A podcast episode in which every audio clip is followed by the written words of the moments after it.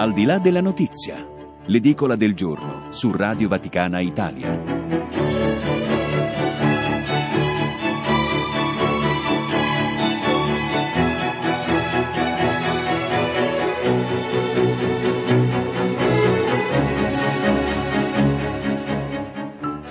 8 e 12, buona mattinata da Federico Piana, benvenuti alla rassegna stampa nazionale ed internazionale, i fatti più importanti dall'Italia e dal mondo e grazie a chi sta gestendo la parte tecnica questa mattina Giuseppe Mauriello e Silvia Giovarrosa. I vostri WhatsApp, mi raccomando, al 33512 43 722 per intervenire e commentare appunto le notizie più importanti dall'Italia e dal mondo. E oggi, giovedì 19 dicembre, si ricorda Sant'Anastasio I, Papa, un appuntamento a Milano importante presso il Palazzo Reale della Sala delle Otto Colonne, cena di solidarietà organizzata dall'ambasciata del Belize presso la Santa Sede per 160 ospiti della Caritas Ambrosiana, quindi una cena di solidarietà. Ma adesso alle 8.13 i titoli.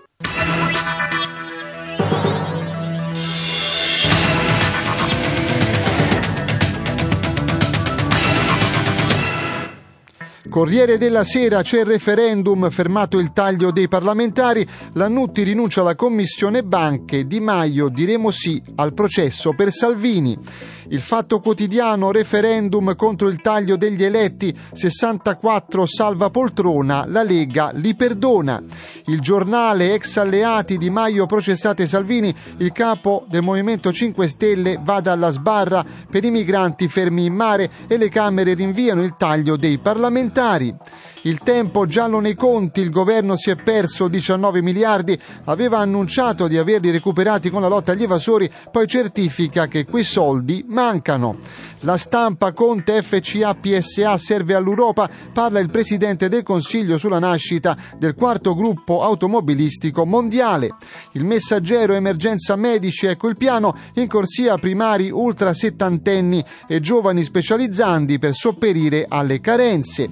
Avvenire cura d'emergenza, varato il patto per la salute, in corsia medici settantenni e gli specializzandi. La Repubblica, i partiti bloccano la mia RAI, lo sfogo di Salini. L'amministratore delegato parla con Repubblica, ferme nomine e riforme, così non siamo competitivi. L'osservatore romano, il presepe, segno di pace per un mondo che fabbrica armi e violenza, la catechesi natalizia del Papa.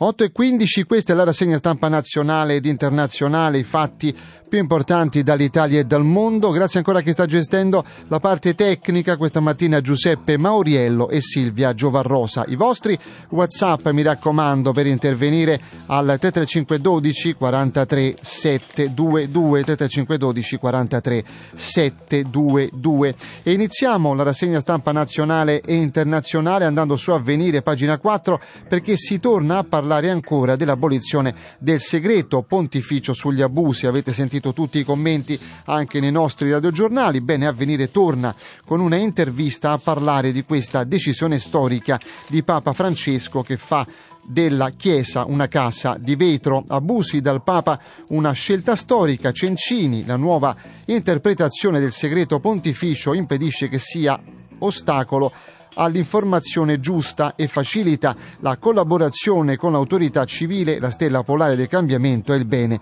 dei bambini. Una scelta di portata storica alla quale seguiranno altri passi altrettanto importanti. Padre Amadeo Cencini, 71 anni, formatore psicologo e psicoterapeuta canossiano, componente del Consiglio di Presidenza del Servizio Nazionale per la tutela dei minori, presieduto dall'arcivescovo di Ravenna, Cervia Lorenzo Ghizzoni, interpreta con chiarezza l'importanza della decisione di Papa Francesco di abolire il segreto pontificio sui casi di abuso sui minori, violenza sessuale e pedopornografia commessi dai chierici, come ha detto l'arcivescovo Scicluna, commenta religioso, si tratta di una scelta di portata storica che va nella linea dei documenti precedenti e soprattutto del summit in Vaticano dello scorso febbraio. In generale la nuova normativa rende più coerente e lineare il sistema eh, disciplinare che la Chiesa si sta dando, direi che dobbiamo aspettarci nuove disposizioni normative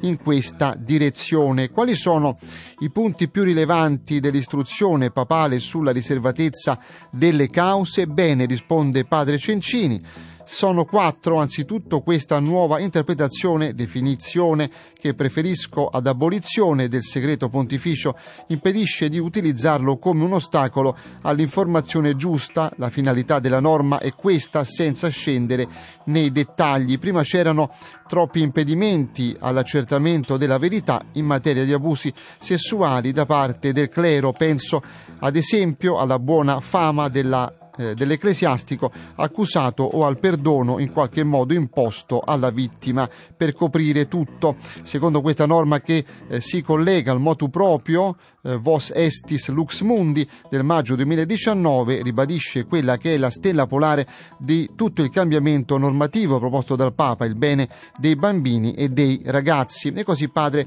Amedeo Cencini questa mattina, vi ripeto, pagina 4 del quotidiano Avvenire. Ma rimaniamo ancora su Avvenire perché si torna a parlare del divorzio e della Bibbia. Sapete, ci sono state delle interpretazioni quantomeno eh, poco azzeccate. Andiamo a vedere il pezzo che si trova in questo caso a pagina 22 inserito nell'inserto cattolica, eccolo qui il titolo che trovate, divorzio, vietato scherzare, parla Bovati, l'antropologia biblica indaga la storia della salvezza, non dà indicazione pastorale, ha equivocato chi ha letto nel nostro studio svolte clamorose su temi coniugali o sulla omosessualità. Un documento della Pontificia Commissione Biblica indaga le scritture su richiesta di Papa Francesco per cogliere il senso di un percorso complesso su temi come il rapporto uomo-donna e la sessualità. E naturalmente è stato male interpretato, come dice questa mattina padre Bovati, che ha realizzato questo studio proprio su avvenire. Poligamia, matrimoni misti, divorzio, adulterio, omosessualità. Il quadro antropologico con cui eh, la Chiesa guarda oggi a questi temi è ben noto, ma come si è sviluppata l'intelligenza della fede, delle tradizioni eh, dell'Antico Testamento ai nostri giorni su questioni che toccano eh, da vicino relazioni personali, affetti e anche trasgressioni, il documento eh, preparato dalla Pontificia Commissione Biblica su mandato del Papa risponde da un lato a sollecitazioni già formulate dal Vaticano II e dall'altra a una precisa richiesta di Papa Francesco, nella convinzione che, esaurie, che un quadro esauriente sull'antropologia biblica possa costituire base autorevole per gli sviluppi eh, delle discipline filosofiche e teologiche, come scrive nella presentazione cardinale eh, Ladaria Ferrer che della Pontificia Commissione Biblica è il Presidente. La parola sviluppo collegata alla dottrina della Chiesa su temi come forme matrimoniali, divorzio, omosessualità farà storcere la bocca agli assertori di una dottrina statica e immutabile del tempo, indagare il passato e in questo caso approfondire il significato delle scritture serve proprio a eh, mantenerci, renderci eh, conto dell'itinerario complesso e talvolta contraddittorio offerto dagli autori biblici lungo una storia dell'alleanza dove non nulla è scontato. Vietato banalizzare, ma vietato anche trarre da queste riflessioni conclusioni semplicistiche come quelle presentate nei giorni scorsi da alcuni media che hanno letto nello studio, soprattutto su divorzio e omosessualità, aperture e novità che fanno un po' sorridere. Si tratta di uno studio biblico, non di un trattato eh, di teologia morale e neppure di un manuale di pastorale, osserva padre Pietro Bovati, segretario della Pontificia Commissione Biblica, che ha coordinato il lavoro di una ventina di specialisti internazionali, cominciando con eh, cinque anni fa, eh, quindi tutto questo viene riportato questa mattina da Cattolica a venire, pagina 22. 8 e 21, questa è la rassegna stampa nazionale e internazionale, i fatti più importanti dall'Italia e dal mondo con Federico Piana. Ci trasferiamo sull'osservatore perché questa mattina ci sono degli articoli interessanti sulla Chiesa e Haiti. Vediamo il pezzo che si trova in questo caso a pagina 6 per l'impegno della Chiesa in questa parte del mondo. Ad Haiti resta la speranza. Il vescovo di Inche parla dell'impegno della Chiesa locale che si prepara al Natale in un contesto di profonda crisi sociale. Anche nelle situazioni di sgomento Dio invia sempre un segnale per dirci che bisogna sperare, che tutto non è perduto, parole di Monsignor Desmond Gian, vescovo di Inche, che in questa intervista all'Osservatore Romano racconta l'impegno della Chiesa locale nel contesto di profonda crisi che Haiti, nonostante la relativa calma in queste ultime due settimane, sta vivendo ormai da 18 mesi. Per il presule i segni di speranza più belli vanno ricercati proprio nella popolazione, nella sua capacità, come dimostrano già in altre occasioni il terremoto del 2010 che ha consistito praticamente in eh, una eh, voglia di resistere e c'è questa intervista che si trova, vi ripeto, a pagina 6 del quotidiano L'Osservatore Romano. E noi torniamo però in prima dell'Osservatore perché c'è il titolo eh, dell'udienza di ieri, la catechesi natalizia del Papa fatta in Aula Paolo VI, il presepe segno di pace per un mondo che fabbrica armi e violenza, in un mondo dove si fabbricano tante armi e tante immagini violente che entrano negli occhi e nel cuore, il presepe rappresenta un'immagine artigianale di pace e un Vangelo domestico lo ha ricordato Papa Francesco nella catechesi natalizia tenuta nella mattina di ieri durante l'udienza generale nell'aula Paolo VI. L'ultimo appuntamento del mercoledì di questo 2019 ha offerto al pontefice l'occasione per una riflessione sull'attualità del presepe partendo dalla visita compiuta lo scorso primo dicembre a Greccio per la firma della lettera che si chiama Admirabile Signum, dedicata proprio al significato di questa tradizione. Noi diamo il benvenuto questa mattina ad un ospite per fare il punto su questa bellissima catechesi in vista anche del Natale ed è Don Angelo Barra, docente stabile dell'Istituto Teologico Salernitano, direttore della rivista Mateus e parroco del quartiere Mariconda di Salerno. Grazie Don Angelo per essere di nuovo con noi. Eh. Grazie a te, buongiorno a tutti. Insomma, il presepe segno di pace, è bella questa definizione no, del Papa. Il presepe è segno di pace perché Gesù è la pace, non è una pace cercata dagli accordi umani, è la pace che porta Dio, Dio che si fa presente, ma proprio questa presenza penso che sia il primo richiamo che ci fa il Papa, cioè Dio è venuto e quindi viene a prendere la nostra umanità, viene a farci sentire che è vicino. E io direi, ti ascoltavo prima anche in relazione a queste dinamiche del, degli approcci biblici, spesso fra gli approcci biblici e gli approcci reali, poi vengono date delle letture mitiche. Il Papa non ci sta riportando a una lettura mitica, non vuole che entriamo in un misticismo che ci fa uscire fuori dalla storia, anzi esattamente il contrario, Dio è entrato nella storia, quindi il Papa vuole che noi puntiamo il nostro sguardo sul presepe perché lì vediamo che anche ciò che del mito in realtà è un aspetto positivo, cioè questo buttarci al di là, ma eh, che si infrange in qualche modo, il reale, il fatto, l'accadimento, Dio che viene, ci fa fermare. Quindi mentre le altre realtà eh, ci lasciano con la nostalgia, e quindi il mito può avere questo valore di nostalgia, ma il mito però ci apre a capire che c'è una verità più grande e quindi Dio si è fatto presente, lo vediamo lì e quando lo contempliamo, dice il Papa, allora la nostalgia lascia lo spazio alla gioia, diventa una gioia. E poi direi anche, a me piace molto il presepe come una narrazione, una narrazione che stupisce, no? Eh, il Papa quando dice costruite i presepi, mi piace immaginare che ecco, il nonno fa il presepe a casa con i suoi nipotini, il papà, la mamma, con i figli e spiega, direi, narra. A un certo punto il Vangelo di Luca dice che tutti quelli che udivano si stupirono delle cose dette loro dai pastori, cioè è uno stupore di narrazione. I pastori hanno visto, raccontano, questo racconto stupisce e il presepe è una narrazione in atto, cioè eh, mentre si fa viene, avviene la narrazione e questa narrazione continua a stupire, ecco perché il Papa vuole che si faccia il presepe, cioè narrare il Vangelo vivo in una modalità molto semplice, il Vangelo vivo domestico, dice lui, quindi in una dimensione dove la semplicità narra la presenza di Dio. E il Papa sostiene, io deduco da quello che ha detto ieri, che il presepe è anche un po' segno di contraddizione in un mondo che fabbrica armi e violenza. Ecco, un segno opposto a dove va il mondo, eh, che naturalmente ci riporta alla pace, ma insomma che forse non è tanto gradito da un mondo che pensa ad altro. Sì, è un segno di contraddizione.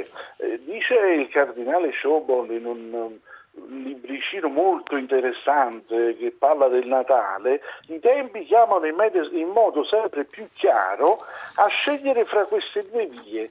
Nella fede trovare Cristo come via e fine oppure in modo gnostico cercare il proprio io. Ecco, questo è il punto fondamentale. Dio ci cerca per farci uscire dal nostro io. E qui diventa anche la chiave di lettura. Quando il mondo si ripiega e fa ripiegare l'umanità su se stessa, eh, certamente non può perseguire le vie della pace, ma persegue le vie della superbia, dell'egoismo, che diventano sopraffazione, violenza. Ecco perché il Papa dice, guardando a colui che è uscito da se stesso, Dio che è venuto, si è fatto uomo, certamente noi impariamo questa via. Guarda, dietro queste parole del Papa mi piace anche sempre sottolineare non c'è qualcosa di fragile, c'è anche eh, una linea teologica, la famosa teologia dello scambio, perfino Lutero parla di un gioioso scambio, cioè in qualche modo è avvenuto uno scambio, anche il prefazio del Natale ce lo ricorda, è avvenuto uno scambio. E non è lo scambio dell'uomo dell'io dell'uomo che vuole diventare Dio, no, è esattamente il contrario, è Dio, come dice San Paolo, che si è fatto povero per arricchirci, quindi è una via diversa che narra la vera via all'uomo e se noi perseguiamo questa strada non possiamo non trovare anche la via della pace. E il Papa ha sottolineato che la Natività rappresenta poi un invito alla contemplazione. Perché, Don Angelo? Certo, contemplare significa fissare lo sguardo.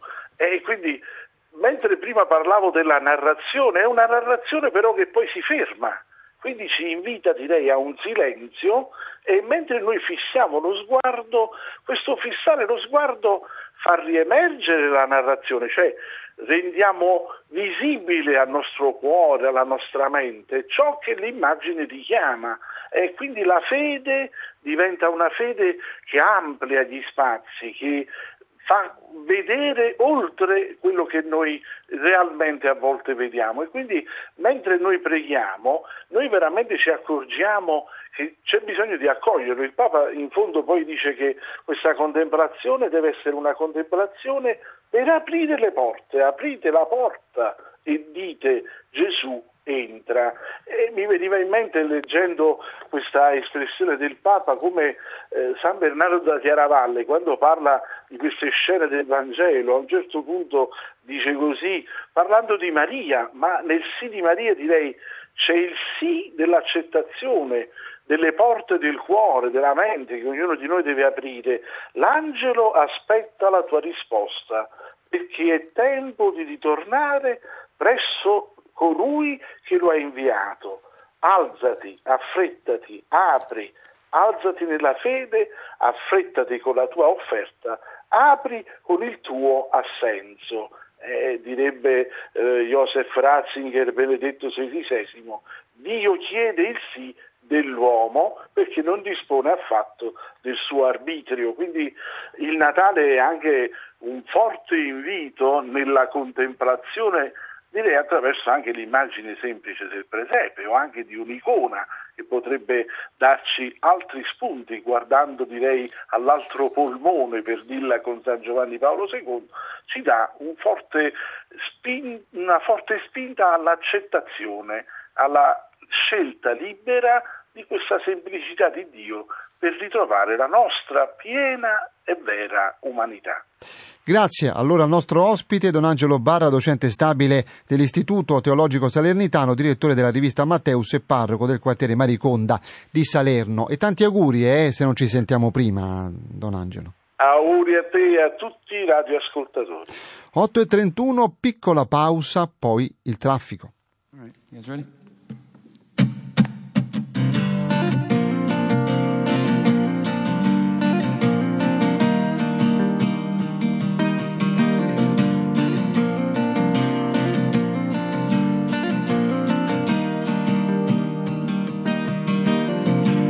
Tabasco, we set a fire to the world we left far behind. All the faces we put away, lost lives float into space.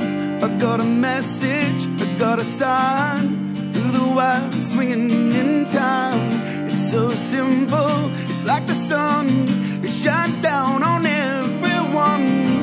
Blackbird from the blue, I give my love to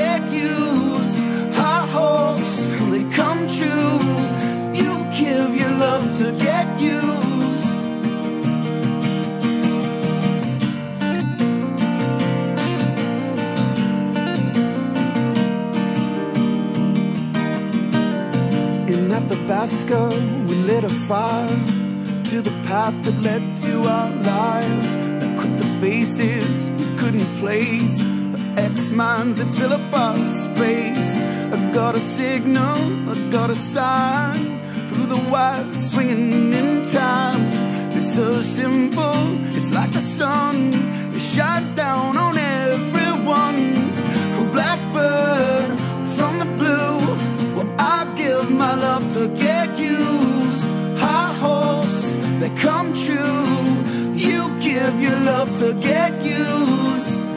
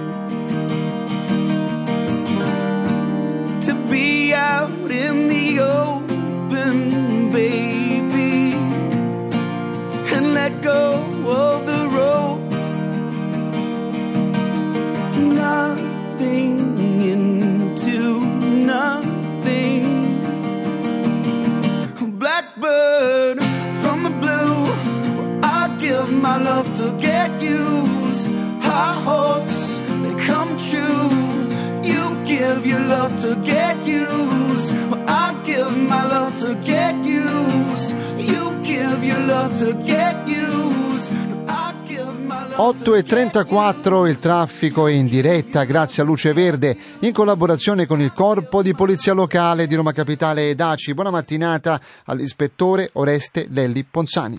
Buona mattinata a voi, un buongiorno a tutti i radioascoltatori. Traffico rallentato sulle principali strade ed in via di intensificazione, con pioggia battente in alcune zone della città che provoca ulteriori disagi. Incolonnamenti che partono dal grande raccordo anulare su via Aurelia, via Cassi e via Flaminia, code su via Salari tra Villa Spada e l'aeroporto dell'Urbe. Sempre a nord della città, traffico a rilento su via Nomentana tra Torlupare e Colle Verde, su via Palombarese tra via di Marco Simone e via Nomentana. Nel quadrante sud-est consueti rallentamenti sulla via di Burtina in prossimità di Sette Camini e tra il Gra e Re Bibbia, su via Tuscolana tra la Romanina e Cinecittà e su via Pianuova nel tratto compreso tra l'aeroporto di Ciampino e via delle Capannelle. Code a tratti sulla via Pontina e la Cristoforo Colombo tra Spinaceto e Leur. Nella zona del litorale traffico rallentato su via di Torbocciano in direzione di Fiumicino e sulla via Cristoforo Colombo in direzione di Roma. Disagi per un incidente su via di Roccacencia in direzione Finocchio, sempre per un sinistro stradale, rallentamenti su via dell'Ambaradam verso piazza di Porta Metronia. Questa era l'ultima notizia, per me oggi è l'ultimo giorno di collegamenti radio, approfitto quindi per salutare la redazione, la regia e tutti i radioascoltatori. Un buon Natale, un felice anno nuovo, ci sentiamo dopo l'Epifania. A voi la linea. Grazie a Oreste Leli Ponzani, Luce Verde in collaborazione con il Corpo di Polizia Locale di Roma Capitale ed ACI. 8 e 36, questa è la rassegna stampa nazionale ed internazionale, fatti più importanti dall'Italia e dal mondo con Federico Piana. Grazie ancora a chi sta gestendo la parte tecnica questa mattina Giuseppe Mauriello e Silvia Giovarrossa. La pagina degli internazionali questa mattina è aperta dall'impeachment a Trump, pagina 2 pagina 3 del quotidiano Il Corriere della Sera titola La Camera vota la cacciata di Trump, lui è un assalto all'America, idem sull'impeachment non avevamo scelta, ma il Senato è pronto a bloccare tutto a gennaio. Nella notte la Camera dei rappresentanti vota l'impeachment di Donald Trump con i democratici in maggioranza e in grado di rinviare il presidente al giudizio del Senato per due imputazioni abuso di potere e ostruzione all'indagine del Congresso. Le TV hanno trasmesso in diretta sei ore di dibattito nel merito più un altro paio sui cavilli regolamentari, uno spezzatino infinito di mini dichiarazioni, uno o due minuti a testa, ripetitive, scontate, l'aula semivuota, un drappello di deputati da una parte e dall'altra, presidia gli scranni in attesa di parlare, poi piano piano scivola verso le uscite, solo a tarda sera, notte fonde in Italia, l'emiciclo finalmente si riempie per la decisione finale, resta quindi da capire che cosa rimarrà di questa interminabile e piatta seduta nella memoria collettiva degli americani democratici repubblicani sono arrivati all'appuntamento decisivo come per inerzia, con in mano un copione già scritto dai leader dei due schieramenti, Trump da una parte, Nancy Pelosi dall'altra. La speaker apre la seduta facendo montare un cavalletto con una bandiera americana e ripetendo concetti durissimi. Oggi siamo qui per difendere la democrazia, per il popolo. È tragico che il comportamento senza scrupoli del Presidente renda l'impeachment necessario. Non ci ha dato altra scelta è un fatto assodato che il Presidente sia una minaccia attuale per la nostra sicurezza nazionale e per l'integrità delle nostre elezioni, la base della nostra democrazia. Pelosi lascia al Presidente della Commissione Affari Giudiziari, il democratico Nadler, il compito di ricapitolare i capi di imputazione. Trump avrebbe abusato dei suoi poteri presidenziali, sollecitando il leader ucraino Zelensky a riaprire un'inchiesta per corruzione a carico del figlio Joe Biden, Hunter. Trump avrebbe bloccato 400 milioni di dollari in aiuti militari per smuovere Zelensky. La magistratura ucraina però non avviò alcuna indagine su Hunter Biden e a fine agosto agosto eh, le forniture militari americane furono consegnate al governo di Kiev. Spiega Nadler, il presidente ha posto i suoi interessi personali della sua campagna elettorale al di sopra di quelli del paese. Trump ha seguito rabbiosamente prima di partire per un comizio serale a Battle Creek nel Michigan, poi una scarica di 45 tweet senza risparmiare sulle maiuscole. Questo è un assalto all'America, ci potete credere che oggi sono messo sotto accusa dalla sinistra radicale radicale, da quei nulla facenti eh, di democratici senza che abbia fatto nulla. Il Presidente aveva segnato la linea difensiva con la lettera inviata a Pelosi alla vigilia del dibattito martedì 17 dicembre. Da quelle sei pagine ieri i parlamentari repubblicani pescano le argomentazioni e perfino le battute, anche se la parola più usata è stata eh, messa in scena, lanciata l'altro ieri dal leader repubblicano al Senato Mitch McConnell. Ebbene, chiudiamo questa pagina dedicata all'impeachment di Trump, passiamo a Repubblica che invece ci parla dell'inchiesta eh, sulla giornalista uccisa a Malta e andiamo a vedere pagina 22, eccolo qui il titolo che trovate proprio su questa vicenda, è una breve che ricapitola un po' la situazione a Malta. Eccolo qui. Strasburgo contro Muscat, inchiesta Daphne a rischio, sfida al Premier di Malta. Il Parlamento europeo prende posizione sull'omicidio della giornalista. Il Parlamento europeo torna sull'omicidio della giornalista maltese Daphne Caruana Galizia, sottolineando che con la permanenza al potere del Premier Muscat, le indagini sono a rischio.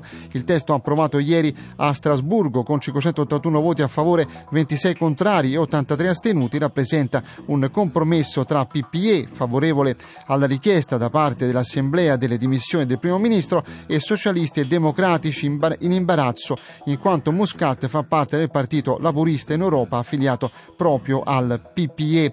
Le difficoltà del centro-sinistra erano emerse già l'altro ieri ieri quando il capogruppo dei popolari, il bavarese Manfred Weber, aveva esplicitamente chiesto a Muscat di lasciare la guida del governo. E così anche l'Europa prende posizione proprio su questo punto. Quindi vi ripeto, pagina pagina 22 del quotidiano La Repubblica. E la stampa mette invece in evidenza la posizione italiana sulla Libia, vediamo il titolo perché sapete che il ministro degli esteri Di Maio è volato proprio lì, andiamo a vedere il pezzo che si trova a pagina 10 della stampa di Torino ed è un'analisi anche politica.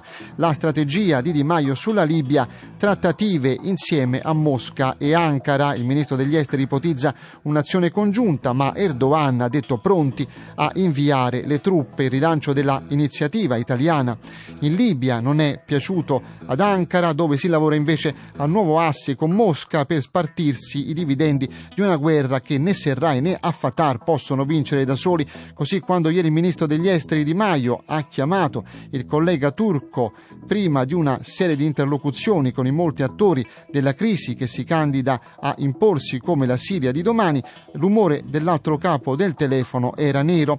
Erdogan non ha alcuna intenzione di fare retromarcia da Tripoli e guarda con ostilità all'idea di un inviato speciale per la Libia che risponderà alla Farnesina, ma sarà di fatto un uomo della Europa con cui i rapporti sono ai minimi termini. Ad Erdogan rilancia, pronti a mandare le truppe eh, da Di Maio, però sarebbero arrivate parole conciliatorie, la rassicurazione che nonostante l'avversione per gli accordi tra Tripoli e la Turchia, l'Italia non vuole escludere Ankara e Mosca dalla partita. E così la posizione che non riguarda solo il nostro ministro degli esteri, ma anche Mosca e eh, gli stessi Stati Uniti che in qualche modo stanno cercando di entrare in questa partita sulla Libia.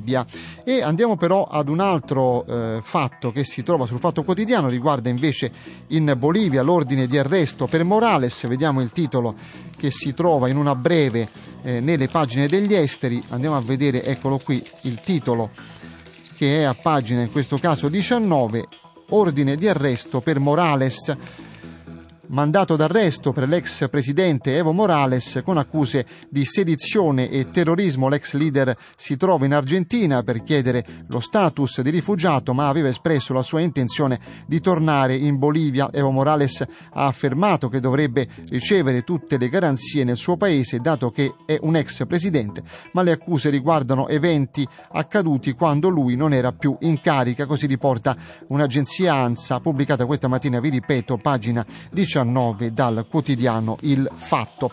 E noi cambiamo argomento alle 8.44, questa è la rassegna stampa nazionale ed internazionale, i fatti più importanti dall'Italia e dal mondo. E ci occupiamo eh, del Forum Mondiale sui rifugiati che si è chiuso in Svizzera. E naturalmente voglio dare il benvenuto a Monsignor Robert Vitillo, segretario generale della Commissione internazionale cattolica per la migrazione e attaché della missione permanente delle Nazioni Unite a Ginevra per capire un po' questo Forum Mondiale sui Rifugiati come è andato. Benvenuto Monsignor Vitillo, grazie per essere con noi. Eh. Grazie a lei, buongiorno. Senta, come è andato questo, questo forum innanzitutto? Però mh, le chiederei prima un po' gli obiettivi che si era prefissato e poi capiamo com'è andata la conclusione. Eh, quali erano gli obiettivi di questo forum, eh, Monsignore? Eh, prima di tutto questo era un evento storico perché era la prima uh, iniziativa per focalizzare totalmente sui rifugiati del mondo. Uh, erano uh, presenti molti capi di Stato e di governo e anche tutte le delegazioni dei governi erano guidate da, da un ministro ad alto livello che significava l'importanza di questo tema a livello mondiale. Uh, l'obiettivo principale era per uh, promuovere uh, impegni concreti a favore dei rifugiati del mondo.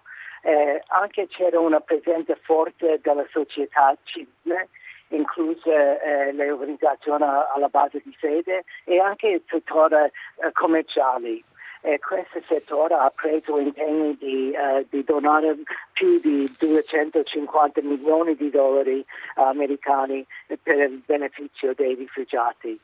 Uh, la Banca Mondiale ha impegnato 2,2 miliardi di dollari americani per un periodo di, di tre anni a sostegno dei rifugiati e delle comunità ospitanti nel mondo. Quindi si è parlato anche di più cooperazione tra gli attori coinvolti, mi pare che sia anche questo un punto che è stato raggiunto, Monsignore. Sì, infatti era molto interessante perché all'inizio del, della conferenza uh, eh, molti speaker, inclusi uh, il segretario generale dell'ONU e l'alto commissario per i rifugiati e molti capi di Stato, hanno parlato non solo di importanza di questo impegno, però dell'imperativo morale di mettere i rifugiati al centro di tutte queste iniziative. Queste sono parole che il Papa usa molto spesso, però non si sente molto eh, questa parola nelle aule di, de, dell'ONU, dunque era proprio un, un evento storico. E la posizione della Chiesa qual è stata in questo consesso, Monsignore? Sì, eh, il nunzio apostolico rappresentante permanente della Santa Sede, Monsignore, a Ginevra, uh, Monsignor Ivan Jurkovic eh, era capo di delegazione della Santa Sede e, e lui ha parlato molto del, dell'importanza uh, del, de, che siamo una comunità internazionale che condivide un destino comune e una casa comune.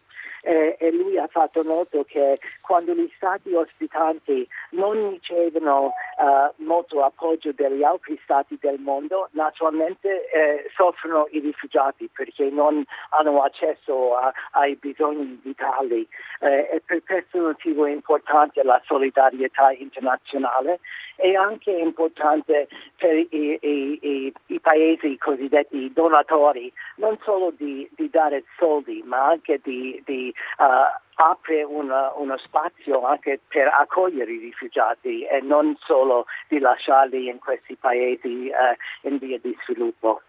Secondo lei, Monsignore, eh, diciamo, i governi internazionali riusciranno a mettersi d'accordo per i rifugiati oppure ci sarà questo egoismo che permea un po' anche le decisioni di alcuni stati, la chiusura, la costruzione dei muri contro la quale Papa Francesco si è sempre eh, come dire, sollevato, no? ha sempre detto che sì. bisogna costruire ponti e non muri. Ecco. Secondo lei da sì. questo avvenimento i governi potranno trarre qualche diciamo, stimolo positivo per cambiare un po' la posizione sui migranti, sui rifugiati? Eh, prima di tutto gli Stati hanno già fatto questo accordo con il patto internazionale per i rifugiati che è stato proclamato l'anno scorso in dicembre di 2018 e 193 stati del mondo hanno affermato questo, però adesso è importante di mettere in pratica, non solo di, di mettere sulla carta o, o, di parlare in queste conferenze eh, internazionali. E credo che questo evento era la prima iniziativa di, eh, di fare impegni eh, dunque molti capi di Stato hanno parlato di incrementazione, di ricevere più rifugiati, di dare più eh, accesso alla salute, all'educazione, di rispettare i diritti dei, eh, dei rifugiati e spero che eh, adesso eh, vanno a implementare questi impegni. E, e, la Chiesa dovrà fare un po' da pungolo ai governi, secondo lei, affinché queste cose si realizzino, Monsignore? Eh, ma non è solo la responsabilità dei governi, e questo anche era il punto del, dell'evento, che eh, eh, si chiama di, di, uh, un whole of society, di tutta la società civile, religiosa e anche governativa deve prendere questi impegni e, e, e ci vuole una collaborazione di tutti i settori della società uh, per realizzare questi programmi. Bene, allora io ringrazio il nostro ospite che ci ha raccontato un po' come è andato in Svizzera il Forum Mondiale sui Rifugiati, Monsignor Robert Vitillo, segretario generale della Commissione internazionale cattolica per la migrazione attaché della missione permanente delle Nazioni Unite a Ginevra. Grazie e buona mattinata, eh, Monsignor Vitillo. Grazie a lei. Grazie, Grazie a Monsignor Vitillo. Buona giornata. 8.50, noi chiudiamo con una notizia che invece riguarda, eh, andiamo subito a pagina 20 del giornale perché c'è un bel documentario drammatico, ma insomma vale la pena di vederlo, sui cristiani perseguitati. Quindi un consiglio anche per vedere questo documentario, anche in rete se lo trovate. Eh, cristiani uccisi dall'ISIS, ecco il reportage shock documentario stasera in onda su Rai 3. Un viaggio in presa diretta nel nord dell'Iraq per raccontare quello che accade ai cristiani perseguitati, per dare loro voce, per ascoltare le loro testimonianze testimonianze esclusive, un documentario che mostra il coraggio di chi vive sotto la furia dello Stato islamico e questo pezzo poi continua eh, dalla prima, appunto vi dicevo a pagina 20 perché vale la pena questa sera vedere questo reportage come viene chiamato questa mattina sul giornale. Eh, le scivolanti e scioccanti interviste a chi viene venduto come schiavo al mercato in un mercimonio dell'ISIS decimati è il titolo eloquente del reportage realizzato da Lucia Annunziata e padre Enzo Fortunato sui cristiani perseguitati in Iraq per la regia di Alessandro Renna che andrà in onda appunto su Re 3 questa sera alle 23.20. I due protagonisti, una giornalista e un frate, guidano lo spettatore in un viaggio nella valle di Ninive, terra tradizionalmente cristiana, e Jazida, le due comunità più perseguitate dalla furia islamica. Karakosh, Alakosh fino a Mosul, documentare attraverso città e paesi completamente distrutti, chiese incenerite, monasteri sfregiati, dei quali si può ancora accedere ai eh, cunicoli sotterranei costruiti dal califfato. Il racconto mostra l'opera di annientamento non solo fisica ma anche culturale che lo Stato islamico ha inferto a quella che era una volta la comunità più istruita e benestante del paese.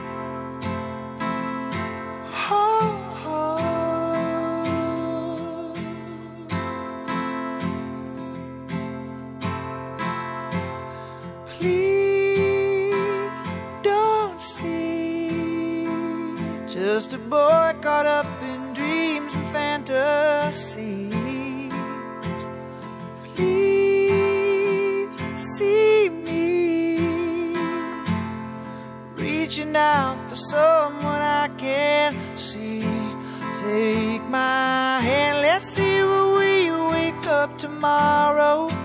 Best laid plans, sometimes it's just a one night stand.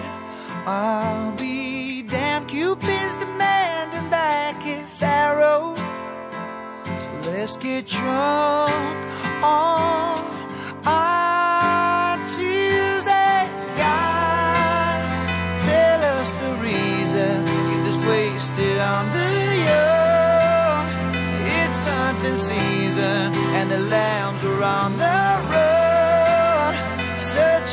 invaded. But are we all?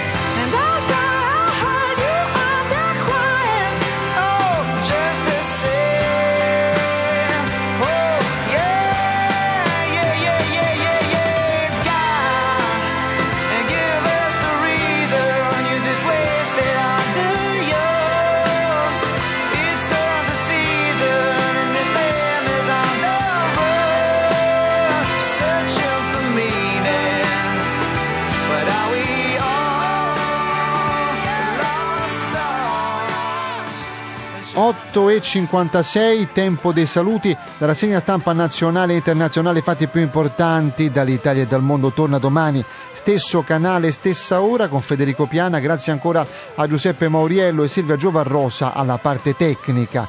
Mi raccomando, state con noi la mattinata di Radio Vaticana Italia, non finisce qui, vi accompagniamo tutta la giornata, state con noi, a domani.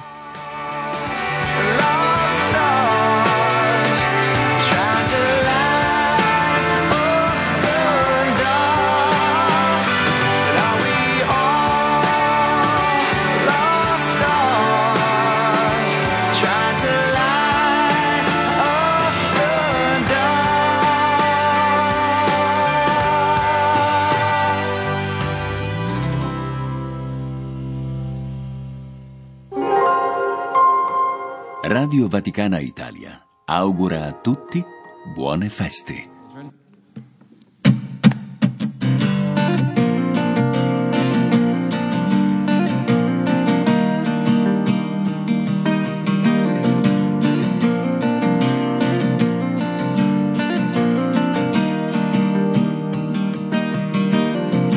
Athabasca, we set a fire to the world we left far behind. All the faces we put away, lost lives float into space. I got a message, I got a sign through the wire, swinging in time. It's so simple, it's like the sun, it shines down on everyone. One blackbird from the blue. I give my love to get used.